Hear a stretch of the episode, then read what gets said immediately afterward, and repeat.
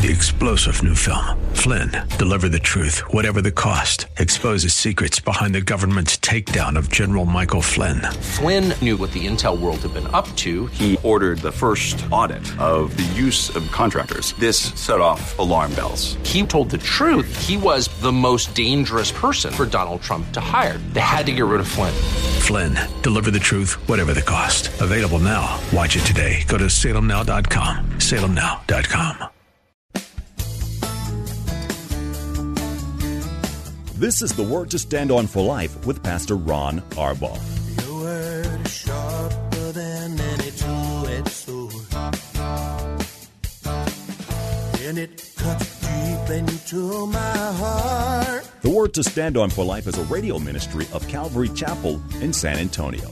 A live call in show here to help you answer your questions about the Bible and how to apply the Word to your daily life.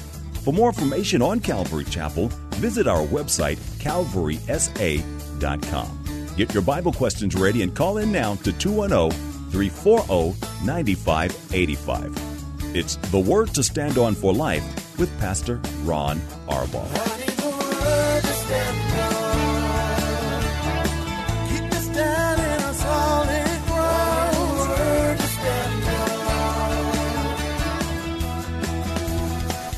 Welcome to the show, a brand new week. It's Monday. I'm Pastor Ron Arbaugh from Calvary Chapel in San Antonio, Texas, and this is the Word to Stand On for Life, a program dedicated to taking your phone calls, answering your Bible questions, questions about stuff going on in your life, anything and everything that's on your heart.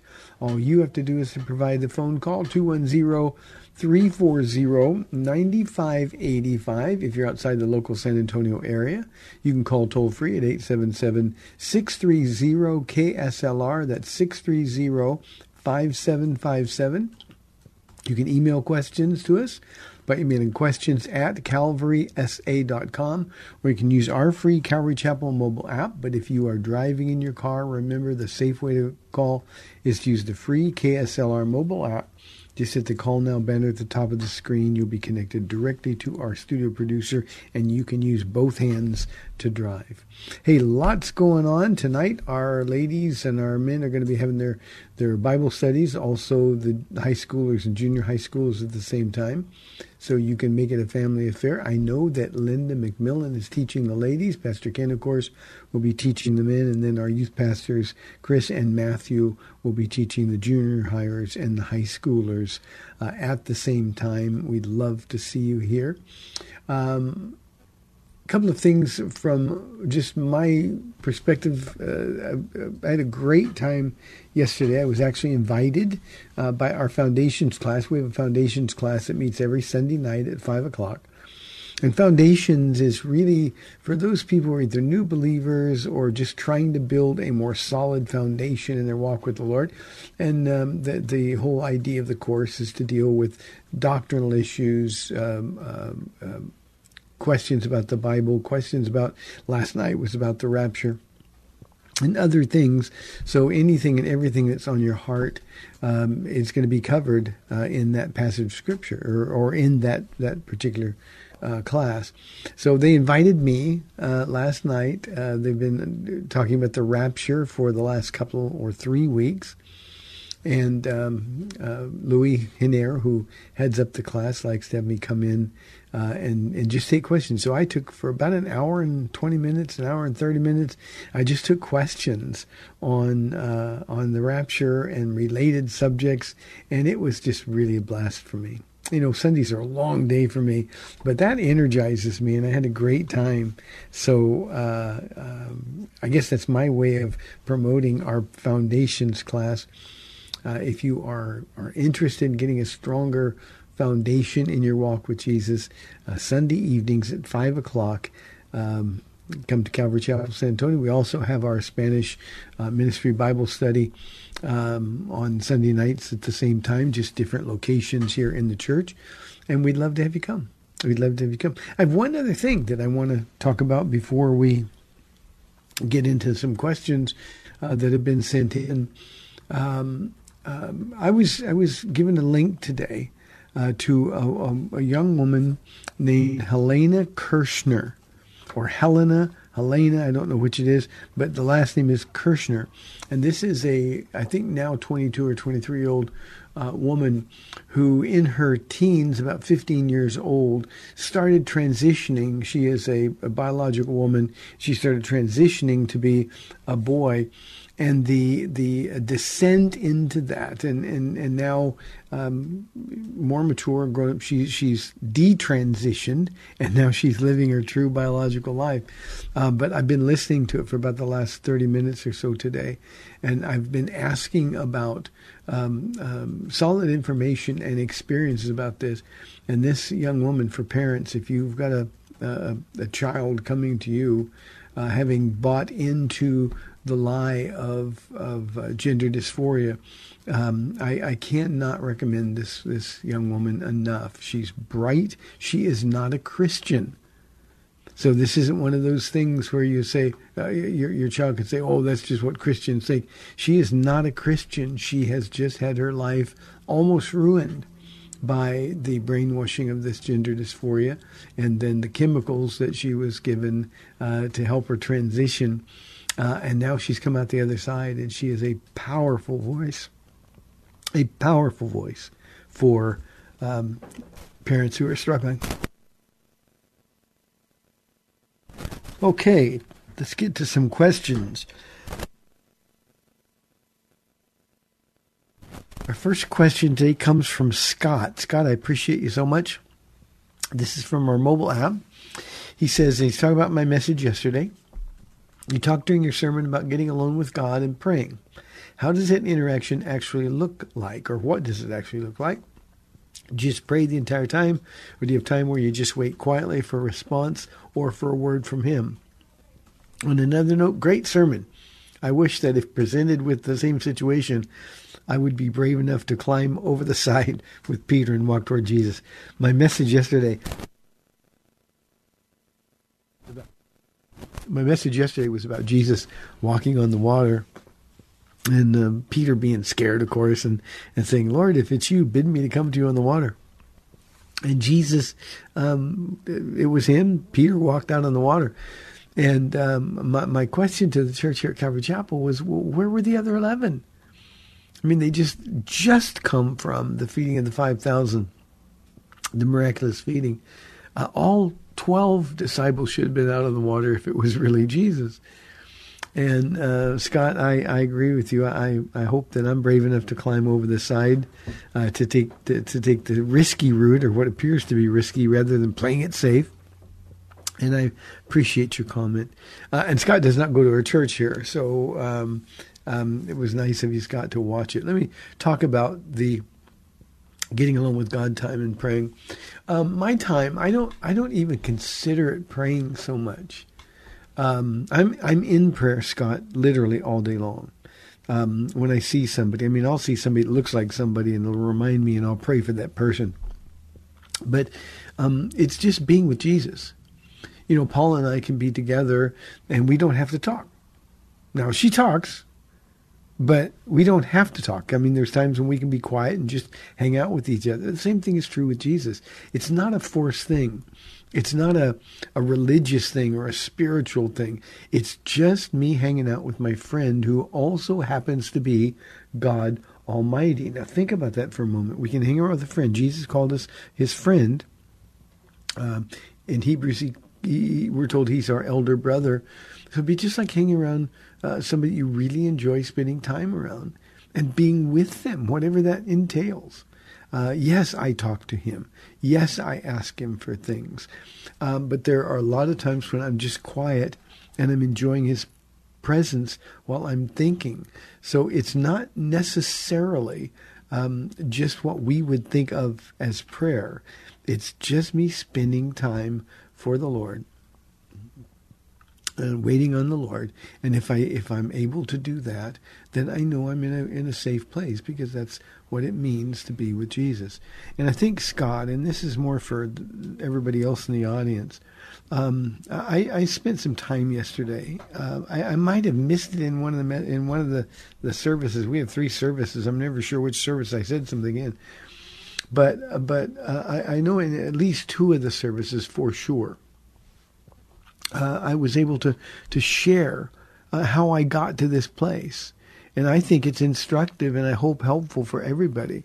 Uh, when I was a brand new believer, uh, my my life was an absolute disaster. I had ruined so many lives, and, and most notably my own. I'd caused so much pain that I realized just how despicable of a human being I was. And when I got saved and I met Jesus, it was a pretty radical experience for me. When I got saved, I realized, and this is just something God put in my my mind and in my heart at that time, I realized that I was going to keep blowing it if I wasn't hanging out with Jesus. So I wanted to be aware of his presence all day, every day.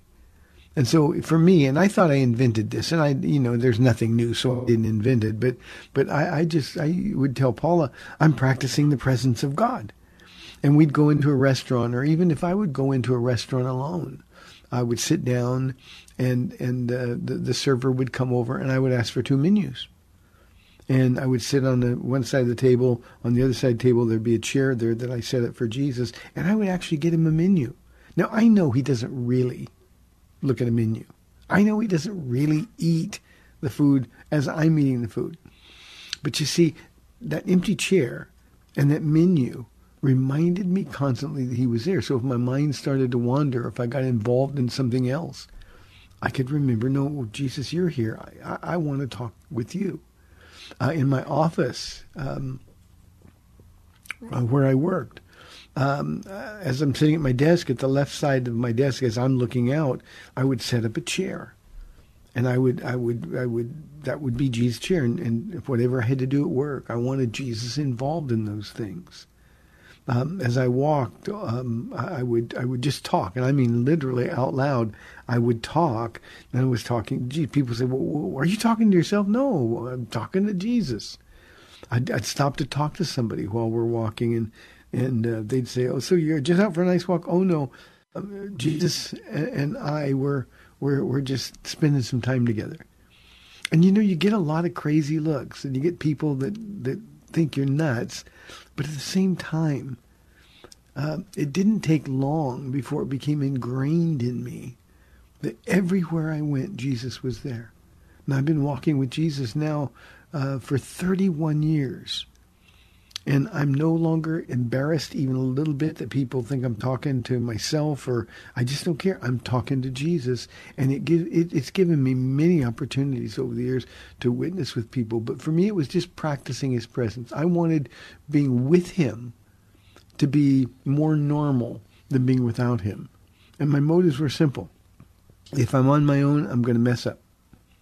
If if I'm not with Jesus, I'm going to do all the horrible things that I did before I got saved. If I'm with Jesus, I'm going to do different things. I'm going to make different choices. And for me, um, that has been the one consistent stable of my life. Where I go, he goes. And very seldom am I not aware of his presence. Now, one thing to think about, and this is for you, Scott, you asked the question how it looks. Um, if if I'm doing something that I know I shouldn't be doing, um, I'm instantly aware that he's gone, and it's easy then to repent very quickly, or to take a little change of direction, uh, course correction, because I don't want to be without him. I, I, I just I just don't want to be without him. And I told the church yesterday that after 31 years as a Christian, 27 almost 27 years as a pastor uh, my flesh is just as stinky and ugly as it was before I got saved. And so the idea is to walk in the spirit instead of in the flesh. And if I can do that in that particular case, um, then I'm going to have to be with Jesus to do it. So, Scott, I appreciate the question very, very much. Here is a question from Peterson. I don't know if that's the last name or first name. Uh, Peterson says, uh, Pastor and I believe in the gifts of the Spirit for today. The church I attend does not. Is it okay to stay there? Um, Peterson, yeah, it's okay. That's not an essential of our faith, but it sure w- would seem to be incompatible with what you believe. If God gives gifts, and of course the Bible teaches that He does, there is not a single word or sentence or paragraph in scriptures that would suggest the gifts of the Spirit are not for today. Um, um, so, I, I, think I think that's a pretty big difference um, in belief. Again, both are are mainstream Christian beliefs, but how we live our lives and the way we use our gifts, um, that would be a big difference. So my uh, generalized, without any more information than this, my generalized um, response to you is to to uh, probably start looking for a different church. Um, you can look for a church that teaches the word. Uh, we're, we're, a church that teaches the word, Peterson, and and uh, we we operate in the gifts of the Spirit. Believe those gifts are all for today. Hope that helps. Let's go to Steve from Cedar Park on line one. Steve, thank you for calling. You're on the air. Oh, hi, Pastor Ron. Um, last night I was listening to a uh, a question and answer period on YouTube between um, John MacArthur and R.C. Sproul. Could you just um, kind of quickly go over their differences in doctrine? Uh, it seemed like at least baptism was something that they kind of differ on, but maybe just uh, quickly give an overview of their two maybe doctrinal issues because I wasn't really sure after listening. Yeah, I, I can do that, Steve. And and uh, you know, uh, R.C. Sproul, of course, is is in heaven now. Um, uh, they are both reformed, uh, but they're very different brands of reformed theology. R.C. Sproul uh, is Presbyterian. Um, uh, his his views eschatologically are completely different than John MacArthur's would be. Let me let me answer this way, Steve. John MacArthur is a strange Calvinist. they're both very very Calvinist um, uh, both very bold in their Calvinism, very big on the sovereignty of God, and not yet really understanding the sovereignty of God. Um, at the same time, John MacArthur is uh, pre-trib, pre-mill in his eschatology, and almost um, uh, universally, Calvinists and Reformed theologians are not. Um, R.C. Sproul would have been an uh, amillennialist or at very best a post-tribulationist.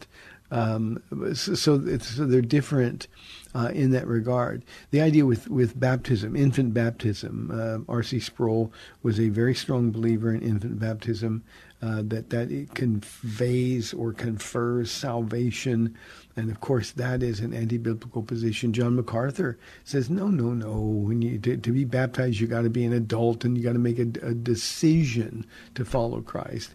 Uh, it's a public declaration of your faith. So those are the areas that they, they fall apart. There, there's there's been some um, uh, sometimes funny, um, but but sometimes very intense debates uh, between the two of them. Uh, the reality is, in real life, they were really, really dear friends, and um, sometimes it'd be hard to tell that when they were in a debate, but they're really, really good friends. Um, um, both of them are gifted teachers. Uh, it's just that both of them are really, really wrong when it comes to Calvinism, and um, I, I, would not suggest listening to it. I, I, I listen to John MacArthur. I, I would never listen to R.C. Sproul. He's uh, doctrine, there's just so much wrong. I wouldn't listen to R.C. Sproul. Although I, I, I, did indicate he's a gifted teacher. He's just teaching the wrong things. Um, and John MacArthur, I think, is a, is a treasure for the church. You've just got to be able to separate the wheat from the chaff. And uh, frankly, I, just turn him off every time he starts talking about election um, or or uh, predestination because he doesn't use the same hermeneutic principles of interpretation uh, when it comes to that one issue that he does with the rest of his stuff. So uh, I hope that helps, Steve. But um, those are the differences between the two. And uh, I don't know where you're coming from, but I, I would look for um, question and answer debates, YouTube conversations, or teachings from people who are not reformed um, if you want a, a, more accurate view of Scripture. Again, there's nothing wrong with learning about it. You just have to be wise enough and discerning enough um, to know where to stop buying what they're teaching uh, wholesale. Steve, thank you. Appreciate it very, very much, and give my love to the people up in Cedar Park area. We've got a bunch of listeners up there. Here is a question from Amanda. She says, Should I wait to be baptized until after I understand more about being a Christian, or is it something I should do right away? Now, uh, Amanda, this is a good question, timely, based on Steve's phone call. Um, baptism is for consenting adults. I mean, if you know what you're doing, um, you're making a free will decision to follow Jesus, and you want to make that public by by the the, the sacrament of baptism, then it's a wonderful thing. Um, but but being baptized should happen as close to conversion as possible, rather than um, having it based on understanding. You see, uh, coming to Christ is a step of faith. Uh, being baptized is a step of obedience in response to that faith. So I, I would tell you, get baptized right away. And once you get baptized, it's a public declaration of your faith, like the Ethiopian eunuch in, in the book of Acts. I love eh, when when Philip explained to him what, what faith was and who Jesus was. And he stopped. He, well, there's some water right there. What keeps me from being baptized? And the answer was nothing. And he baptized him. And then Philip, of course, supernaturally disappeared. So I wouldn't wait at all. If you're a believer, you've given your heart to Jesus Christ, uh, then then getting baptized um, is the very next step. You don't get baptized to get saved. You get baptized because you are saved, and it's just telling the world, this is my public declaration, the old me is dead and the new me is born again.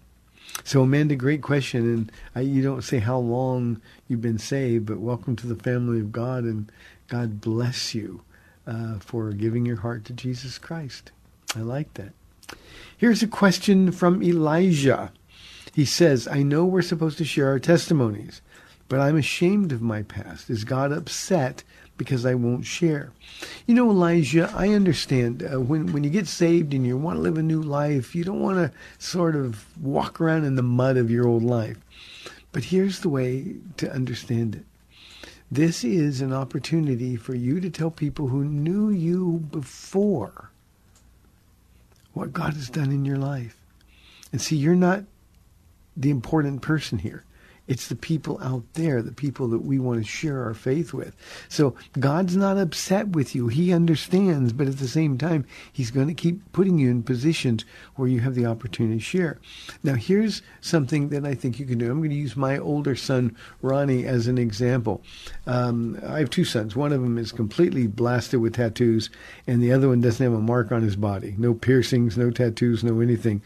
Um, Ronnie a lot of his tattoos are gross, ungodly. Um, but he's the one who gave his life to Jesus Christ. And he said, Dad, I don't want people to know this. I don't want people. I said, Ronnie, those are trophies for Jesus. You, you can take off your shirt and tell somebody, this is who I used to be. But it's not who I am anymore and um, um, you know that's the that's the thing that we need to be focused on. Um, the things that you did in your life. You don't have to glorify your old sin. Sometimes we get people that give testimonies, and and the purpose of their testimony is to to to the power of God. But I was this terrible person, and we end up glorifying our sin. So it's easy to talk about. There are many, many things that I did that, that I am now ashamed of. But thank God I'm no longer guilty of those things because my sins have been forgiven. They're as far from me as east is from west, and only God can do it. So use what God has done in your life. Again, you don't have to be detailed about your testimony. Just share generally what God has done for you, who you used to be, and who you are now.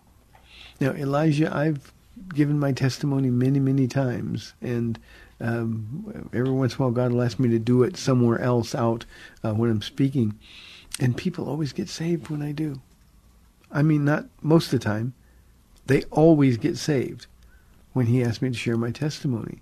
And my testimony is a horrible one, and at the same time, uh, I, am not um, glorifying my past. I'm simply saying, this is who I was. This is what God has done. And it's what he'll do for you if you give him the opportunity. And, and those testimonies are really important. So Elijah, take that step of faith. Uh, Scott's question to, to kick off the top of the program today uh, about uh, getting out of the boat. God wants you to get out of the boat and share. And I promise you, he will be there with you. The Spirit of God will empower you. And what you're ashamed of will be turned into a tool that God uses. I think the best illustration is the Apostle Paul. He often talked about, uh, he said he's the chief of sinners, the worst of the worst. He persecuted the church of God. We know he was guilty of, of murdering Christians, imprisoning Christians, the breaking up families. Um, and, and Paul said, look what God has done. And that's, Elijah, what you can do as well. So don't be ashamed of your past. Be focused on your future walking with Jesus. Good question, Elijah. Thank you very, very much. We've got 30 minutes left in the Monday show. We would love your live calls and questions. 340-9585 or toll free 877-630-KSLR. This is the word to stand on for life. I'm Pastor Ron Arbaugh, and I will be back in two minutes.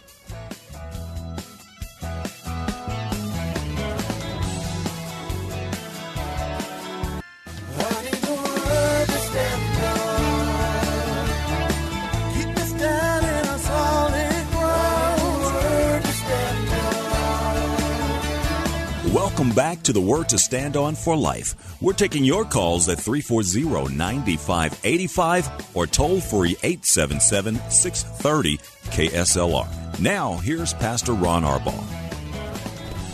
Welcome back to the second half of our program, 340-9585 for your calls. Here is a question from Rebecca. Rebecca, I like these kind of questions. She says Hebrews 12 talks about throwing off things that hinder and our sins. I know what the sins are, but what are the hindering things? Um, Rebecca, um, um, Hebrews 12 is it's such a rich chapter. Uh, obviously, it follows Hebrews 11, the Hall of Fame of Faith. Um, Hebrews 12 starts out, since we are surrounded by such a great cloud of witnesses, and the idea is they did it, we can do it, we can follow their example.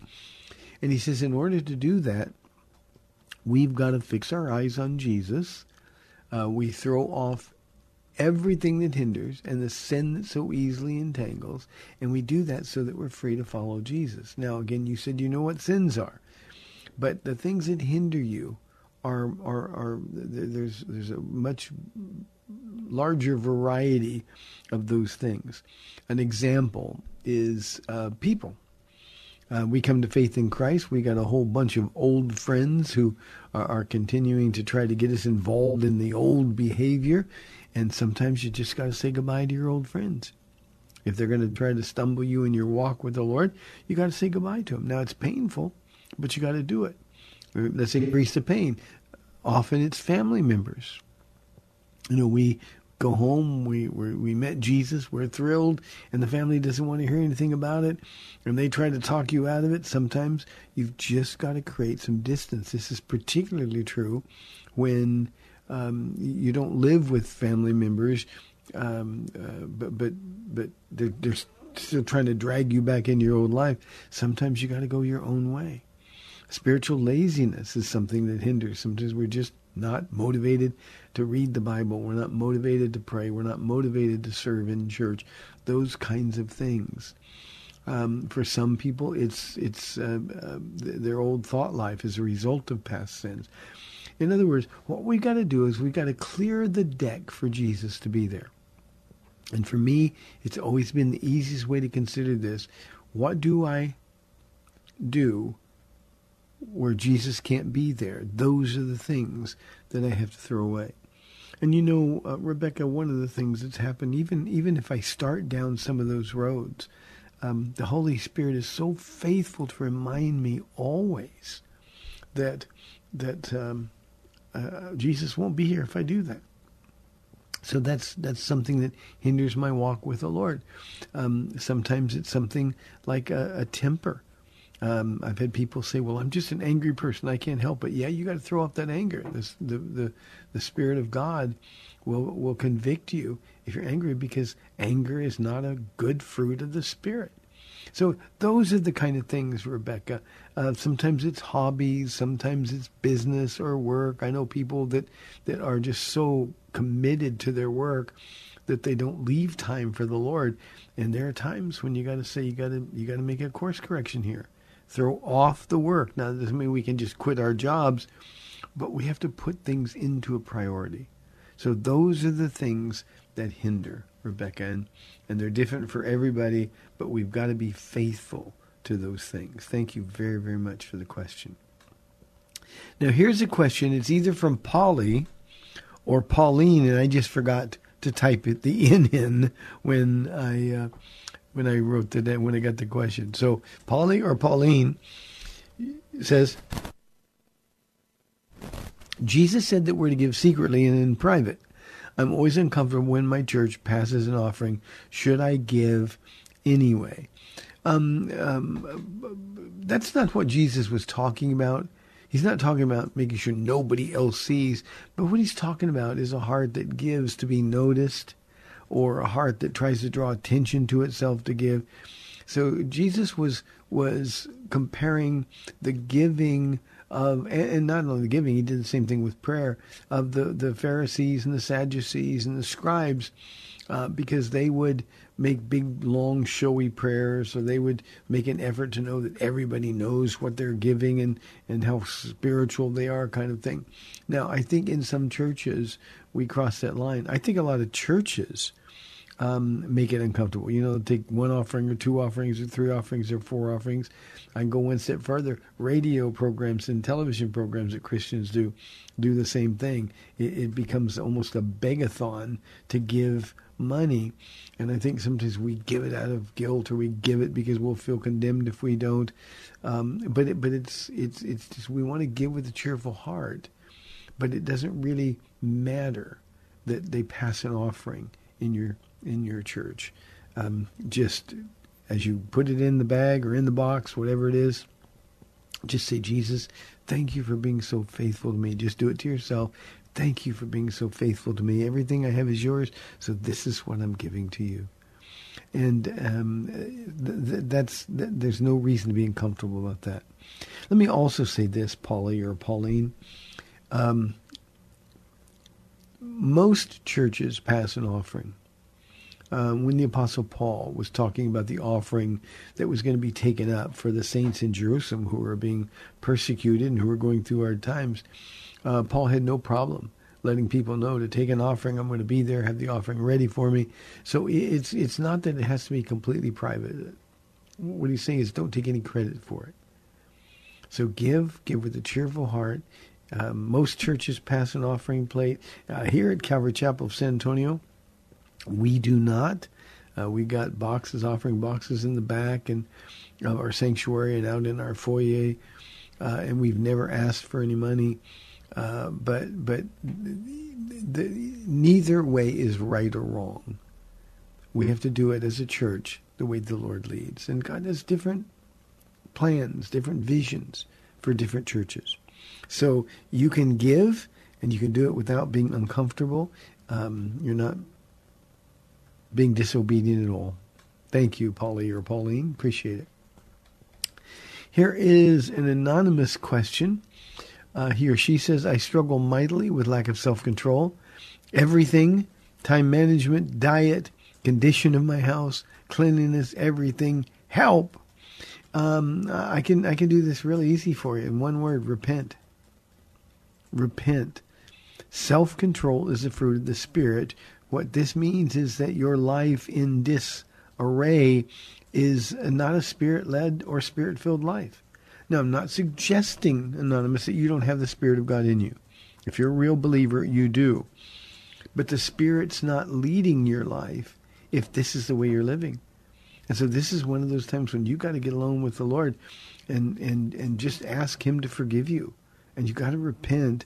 But, but repentance doesn't mean just feeling sorry or just struggling.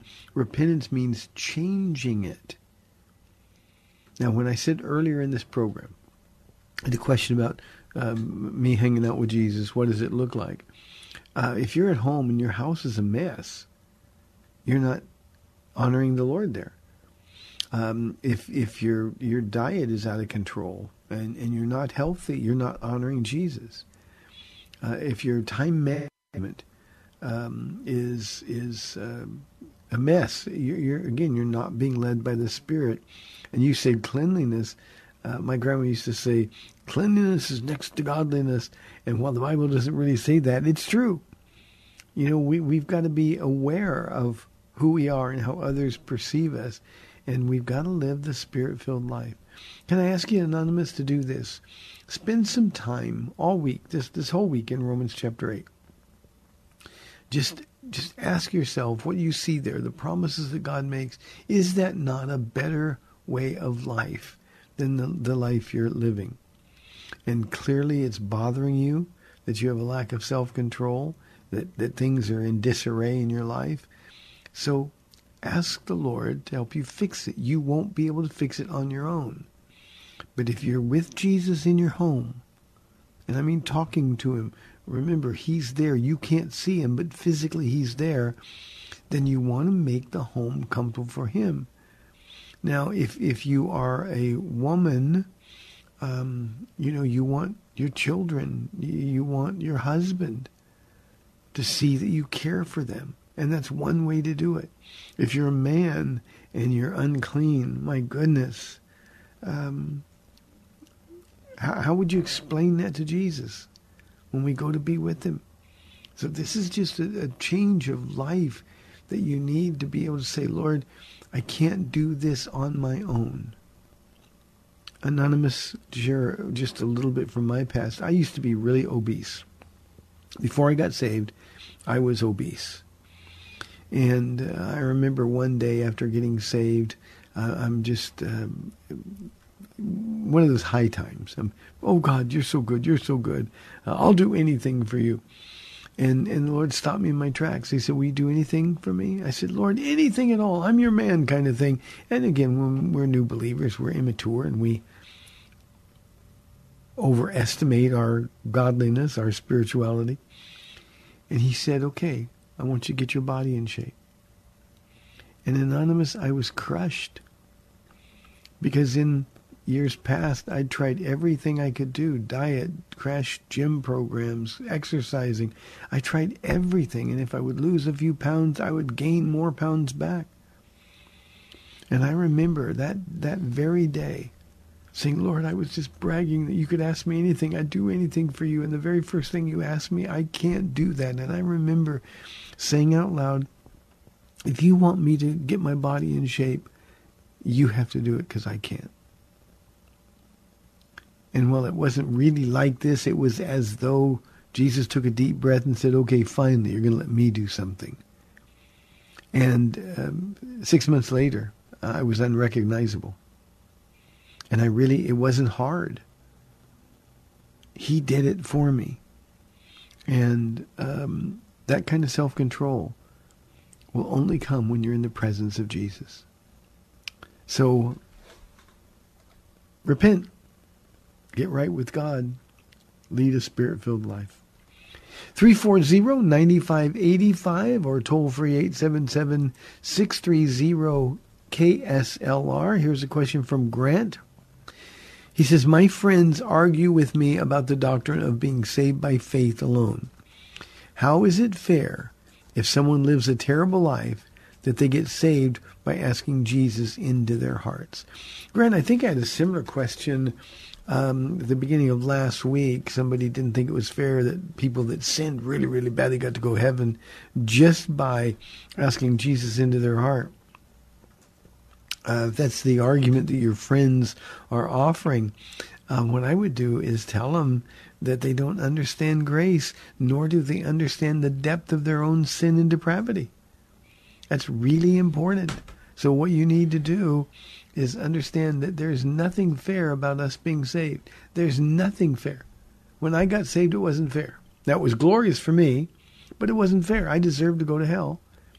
And God says, I'm going to give you unmerited favor.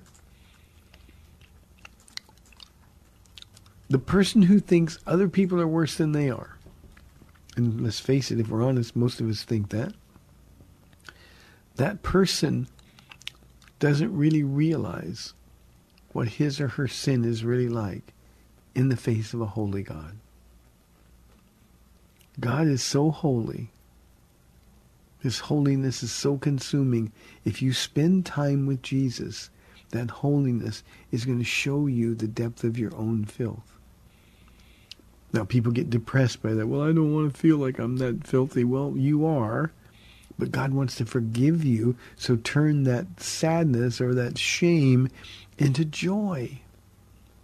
Because what I once was, I no longer am. And Grant, if we if we're saved by anything that we do, then it's no longer a gift from God. Paul in the book of Romans calls that wages. The wages of sin and death, but the gift of God is eternal life through Jesus Christ. So if if I work to be saved, if I do a bunch of good things, and somehow that justifies me before God, then it's really nothing that God did at all. Instead, it's something that I've done, which of course negates the whole idea of salvation. Ephesians chapter 2 verses 8 through 10 cannot be any more clear that we are saved by grace alone through faith alone. And even that the faith is is not of ourselves, it is the gift of God. So they're trying to push you into doing works, just tell them all you got to do is ask Jesus in your heart. He's the transforming agent. Grant, thank you for the question. Let's go to our friend Ruben on line one. Ruben, thanks for calling. You're on the air. God bless you, Pastor Ron. How are you doing, sir? Ruben, I'm doing well. My voice is tired and I'm a little bit tired today, but other than that, I'm great. Well, praise the Lord. You get some rest tonight, sir. uh, I have a question. Acts 21, verse oh, where am I? Number eight and nine. Um, it, it's just a little, a little. Uh, I, I want to say like a, I don't know what you would call it, a little side note of mm-hmm. no uh, consequence. I would say, but it says leaving the next day, we reached uh, Caesarea. I believe that's how you pronounce Caesarea. it and Caesarea. Caesarea, thank you, sir. And stayed at the house of Philip, the evangelist, one of the seven. Okay, my 1st mm-hmm. question is, uh, who are the seven that they are ref- that he is referring to? And then the mm-hmm. next part, he said, he had four unmarried daughters who prophesied. Now, mm-hmm. like I said, first, who is the seven to whom he referred? And why do they make reference to these four daughters who prophesied if they are not brought up again, as far as I can tell? Yeah, good questions. Thank you, Ruben. Uh, two things. The the seven, uh, if you go back to Acts chapter six, um, um, the seven are the seven um, the, the, Bible says deacons or servants.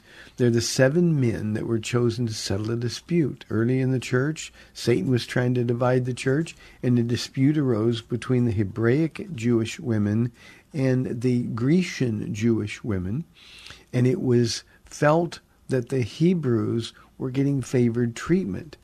Uh, they were getting more food, and, and so they, they came to the apostles, Peter most notably, and they, they, they aired their dirty laundry. And uh, Peter's response, being led by the Holy Spirit, was choose from among your own number seven men who are known to be full of wisdom and the Holy Spirit. Now, these seven they started uh, just being faithful waiting tables and they grew. I mean, they, they did miracles and they were really, really giant figures in the early church. Stephen, uh, the first martyr of the church, was one of them. Philip the evangelist was another. And um, the Holy Spirit, they said, choose seven men from among you. And they prayed, and that's the Holy Spirit touched those people and all those seven those names are Greek. So what what what happened was they gave the underrepresented group. They were the ones who were then put in charge of it, and because they were known to be full of wisdom and the Holy Spirit. In other words, their walk with Jesus was um, um, known by everybody um, around. Well, these are the guys who are the leaders, and uh, so they were the ones who were chosen. Now, Philip comes up in scriptures uh, several times. Um, a little bit later, after he goes to Samaria, he starts a big revival in Samaria. Uh, he's chosen by God to, to leave Samaria and go down to Gaza. And that's where he's the one that the Lord uses to evangelize the Ethiopian eunuch. Um, he baptized him, and then he was taken away. And, and, and Philip, again, a, a wonderful figure in the New Testament church. So that's who the seven were. And we have all of their names in Acts chapter 6. Now, the fact that the next verse says he had four unmarried daughters who prophesied. Remember, leaders in the church, leadership in the church has always been male. And yet here we've got an example of four unmarried daughters who were prophetesses. Now, when, when it says he prophesied or they prophesied, uh, they actually had fulfilled the office of New Testament prophet insofar as, remember, they had no Bibles back then. They didn't have the complete Word of God like we do. So the prophets were a foundational gift to the church. In the very next verse, Ruben, um, we have uh, another prophet who appears. I call him the dramatic prophet named Agabus. So there were prophets, all of the New Testament writers, uh, the apostles, of course, they were all prophets. And they were basically like having a Bible. If you had questions, you asked them, and the Spirit, God gave them the, the things. Now, the fact that he had four unmarried daughters who prophesied is really significant because a man who's full of wisdom and full of the Holy Spirit is going to raise his children to know and love Jesus and to serve them. And this is just sort of a, a heritage from the Lord. If you're doing what you're supposed to do in your walk with the Lord and your life is filled with the joy of Jesus, then your children are going to want your Jesus. And clearly, he had four unmarried daughters who prophesied. They couldn't be pastors, they couldn't be leadership, but they had a very important office of prophet, and that just demonstrates that the only office that God precludes women from having is that of a pastor or leadership. Doesn't mean they can't speak for the Lord, and, and these four daughters did. So that's an actual a treasure in our Bibles. Good question, Ruben. Thank you. You sound like you're feeling well. That's great. Let's go to Daniel from San Antonio on line two. Daniel, thanks for calling. You're on the air. Hey, Pastor Ron. It's me, Daniel. I, Hi, Daniel. To... I've been. Uh, can I? Let me stop you for a minute. You've been on my heart, and I was asking Paula how you doing, and because I can't see, you know, I don't see when you're there. So, thank you for calling. It's a, it's a, a relief. Well, I know how you feel, but uh, I was gonna ask you a question. So, you know, the last time I was telling you about, I said I was at work and I said there was like a minister who was telling me not to sit with anybody, right? I don't know if you remember mm-hmm. that. I sit by myself. Yep. Yeah, and, vaguely. Well, yeah. Well, then the thing is, it's like you know, I I met with him a few other times, and and you know, at one time he said to me like, uh, you know, that uh, um, like you know, every time he would always say to me like, you know, I don't have what it takes, you know and uh, that he doesn't see it in me. And I was thinking, like, I was thinking, like, I, I started thinking of this verse that says that we have everything we need for life and godliness in Christ. Mm-hmm. You know, and so I thought that must not be true. And then he had asked me a question, like he said, Daniel, he's like, do you, does the Lord ever tell you to do something and you don't do it? And I said, well, yeah. I mean, I've I've done that before, and he says, I know because the Lord is telling me that you're not listening. And I was thinking, like, what?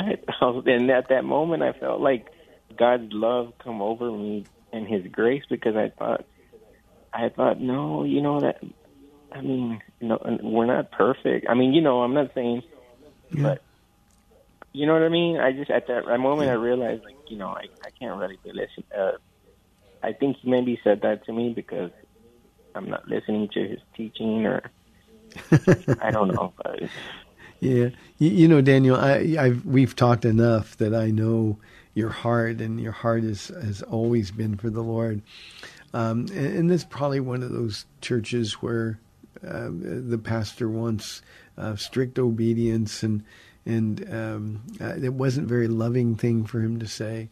Um, so, so I mean, those are one of those things you ignore what you know is not true, and so you ignore it. Um, I'm I'm I'm loath when people will say, "God told me to tell you something," um, and and the truth is, you're probably right. You weren't listening to Him, but that was God giving you discernment or protecting you. You know where your heart is with the Lord. You know where your walk is with the Lord. So what you've got to do is you've just got to walk with Jesus as faithfully as you possibly can, and don't worry so much about what what what men might say. I, I don't know exactly what you meant about about telling you not to sit with anybody, but um, you know that's that's certainly not not from the Lord. Just you, you know who He is. You know Jesus loves you. Don't let anybody say or do anything that would cause that to be taken from you. Daniel, it's really good to hear from you. I hope Rosario's doing well. Thank you. Oh, I guess we I lost. appreciate it. Okay, thank, thank you, Thank Daniel. you. God bless. You know, we're running out of time here. It's it's um, it's always dangerous. Um, I've told people you're not listening, uh, but it was evident in their behavior. So again, you know what the Spirit is saying to you. You know what the Word of God says, whether it's Daniel or anybody else in the audience. Be really, really careful of people who want to speak for God to you. Hey, thank you for the questions today, the calls. Uh, I'm Pastor Ron Arbaugh from Calvary Chapel in San Antonio, Texas. Tonight we've got our men's, women's, and youth Bible studies. Ladies, you can watch online at calvarysa.com at 7 o'clock. We'd love to have you here. May the Lord bless you and keep you.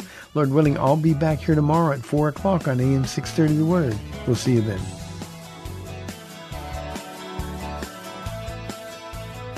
Thanks for spending this time with Calvary Chapel's The Word to Stand On for Life with Pastor Ron Arbaugh. The Word to Stand On for Life is on every weekday afternoon at 4, and Pastor Ron invites you to find out more about Calvary Chapel at calvarysa.com. The Word to Stand On for Life was sponsored by Calvary Chapel of San Antonio.